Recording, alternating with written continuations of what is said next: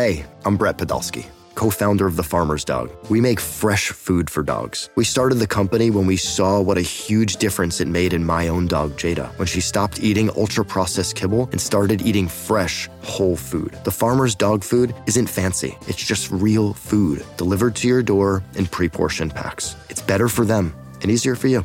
Get 50% off your first box at thefarmersdog.com slash podcast. That's thefarmersdog.com slash podcast. This episode is brought to you by Progressive Insurance. Whether you love true crime or comedy, celebrity interviews or news, you call the shots on what's in your podcast queue. And guess what?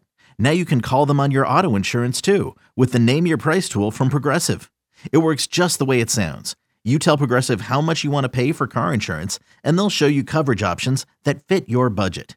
Get your quote today at progressive.com to join the over 28 million drivers who trust Progressive. Progressive Casualty Insurance Company and Affiliates. Price and coverage match limited by state law.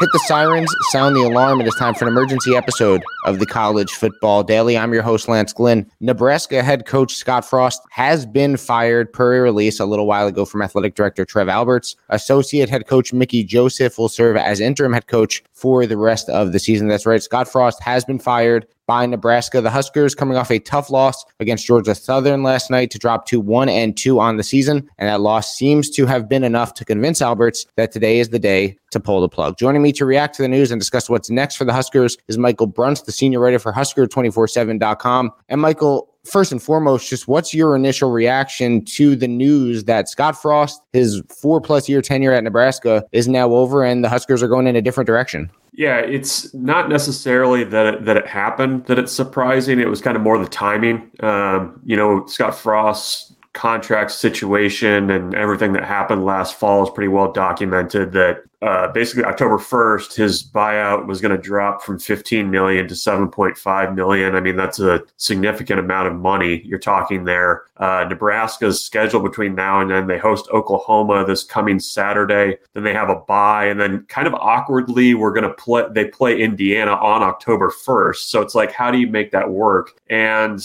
I think the timing of everything was maybe a little bit surprising. So that, that's kind of where you know the the the initial reaction. I mean, based on what Nebraska had shown the first three games, I mean, I, I, don't know that there was any kind of consistent progress that you could really sell, and it was going to be tough anyways. Um, with, with you know a completely overhauled offensive staff, Scott Frost wasn't doing the play calling anymore, but you know they're they're in the market for their fourth new head coach since uh, moving to the Big Ten. They are, and uh, they'll, I'm sure, do a national search to find whoever that next guy uh, might be. And we'll get to a couple options in a little bit. But you mentioned the timing, and October 1st was obviously a day everyone had circled, or I'm sure all Nebraska fans had circled on their calendar as the day his buyout dropped uh, pretty significantly. But why do you think they decided on doing it today? Because, again, that's a big saving when it comes to money. If they had just waited now 20 days, you know, uh, sure, it's a couple games, but you said they have a bye week in there. Why today? Why a Sunday morning to, to to make the move and decide to go elsewhere with your next head coach? Well, I mean, I, I think just the way last night played out, you, you, could feel in the stadium that that things were kind of done. You know, when you, you give up as much yardage as Nebraska did to uh, Georgia Southern, it you know it, it just looked like bad football. And and the thing that Trev Alberts has been consistent about since he took over and what he's looking for from you know, Scott Frost or any coach is consistent, well coached football, efficient football. And, you know, it, it just, for much of Scott Frost's tenure, it, it just has looked much harder than it needs to. And I think you, you pull the plug now, you, you, you know, even though you're paying out more of the buyout money, I guess, you know, you, you're getting that sweet, sweet Big Ten TV money now. So um, there's that. But, you know, I, I just think it, it, you needed a change. And I, I think the fan base felt that too. So I, I think it was time for, for Trev to kind of be decisive there and just pull the plug now.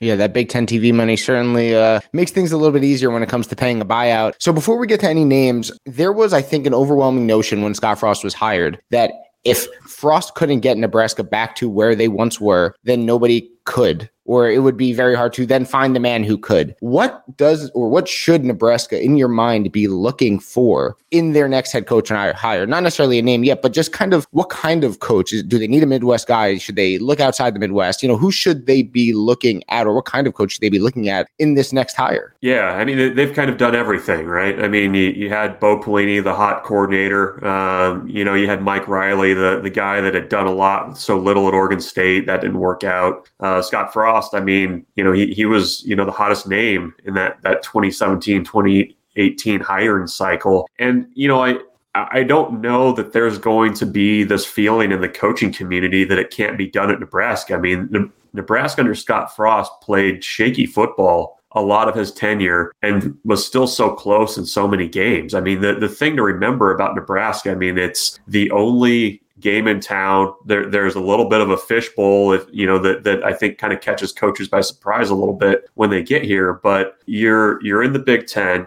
You're you know, steady at least, you know, from a conference realignment point of view. Nebraska is going to open a $160 million football practice facility next summer. So, I mean, you, are kind of coming into a, pretty good situation. You know, Trev Alberts, I, I, think, is a pretty good coach as AD. He understands football. I think that matters. So, I, I think there's a lot of selling points. I mean, uh, you know, I, I think for you know, the initial thought that if Scott Frost can't do it, who can? I mean, if you've watched Nebraska over the last few years, it it really shouldn't have looked as difficult as it did at times. And I, I think, you know, that fact, you know, will at least get coaches interested in what the potential is there. Michael, last one from me. Let's talk some names. I mean, there have been names I feel like that have already been thrown out. Obviously, some in the Midwest. Uh, Chris Klieman, for example, uh, is a name that I've heard. Uh, I really like Matt Campbell. Uh, it wouldn't shock me if they go Lance Leipold, uh, especially with starting 2 0 at Kansas. Are there any names that you've heard, or is there anyone on your mind that you think Nebraska should go after that would make for a next, a good next head coach of the Huskers? Yeah, you know, Campbell's an interesting name. I think any of those guys that, that you mentioned kind of fit that piece of uh, you know guys that are really good at developing talent and you know they might not have the the flashiest recruiting rankings or stuff like that. And nebraska's recruited very well under scott frost relative to how they've performed on the field. You know i, I think those are all possibilities. I mean a,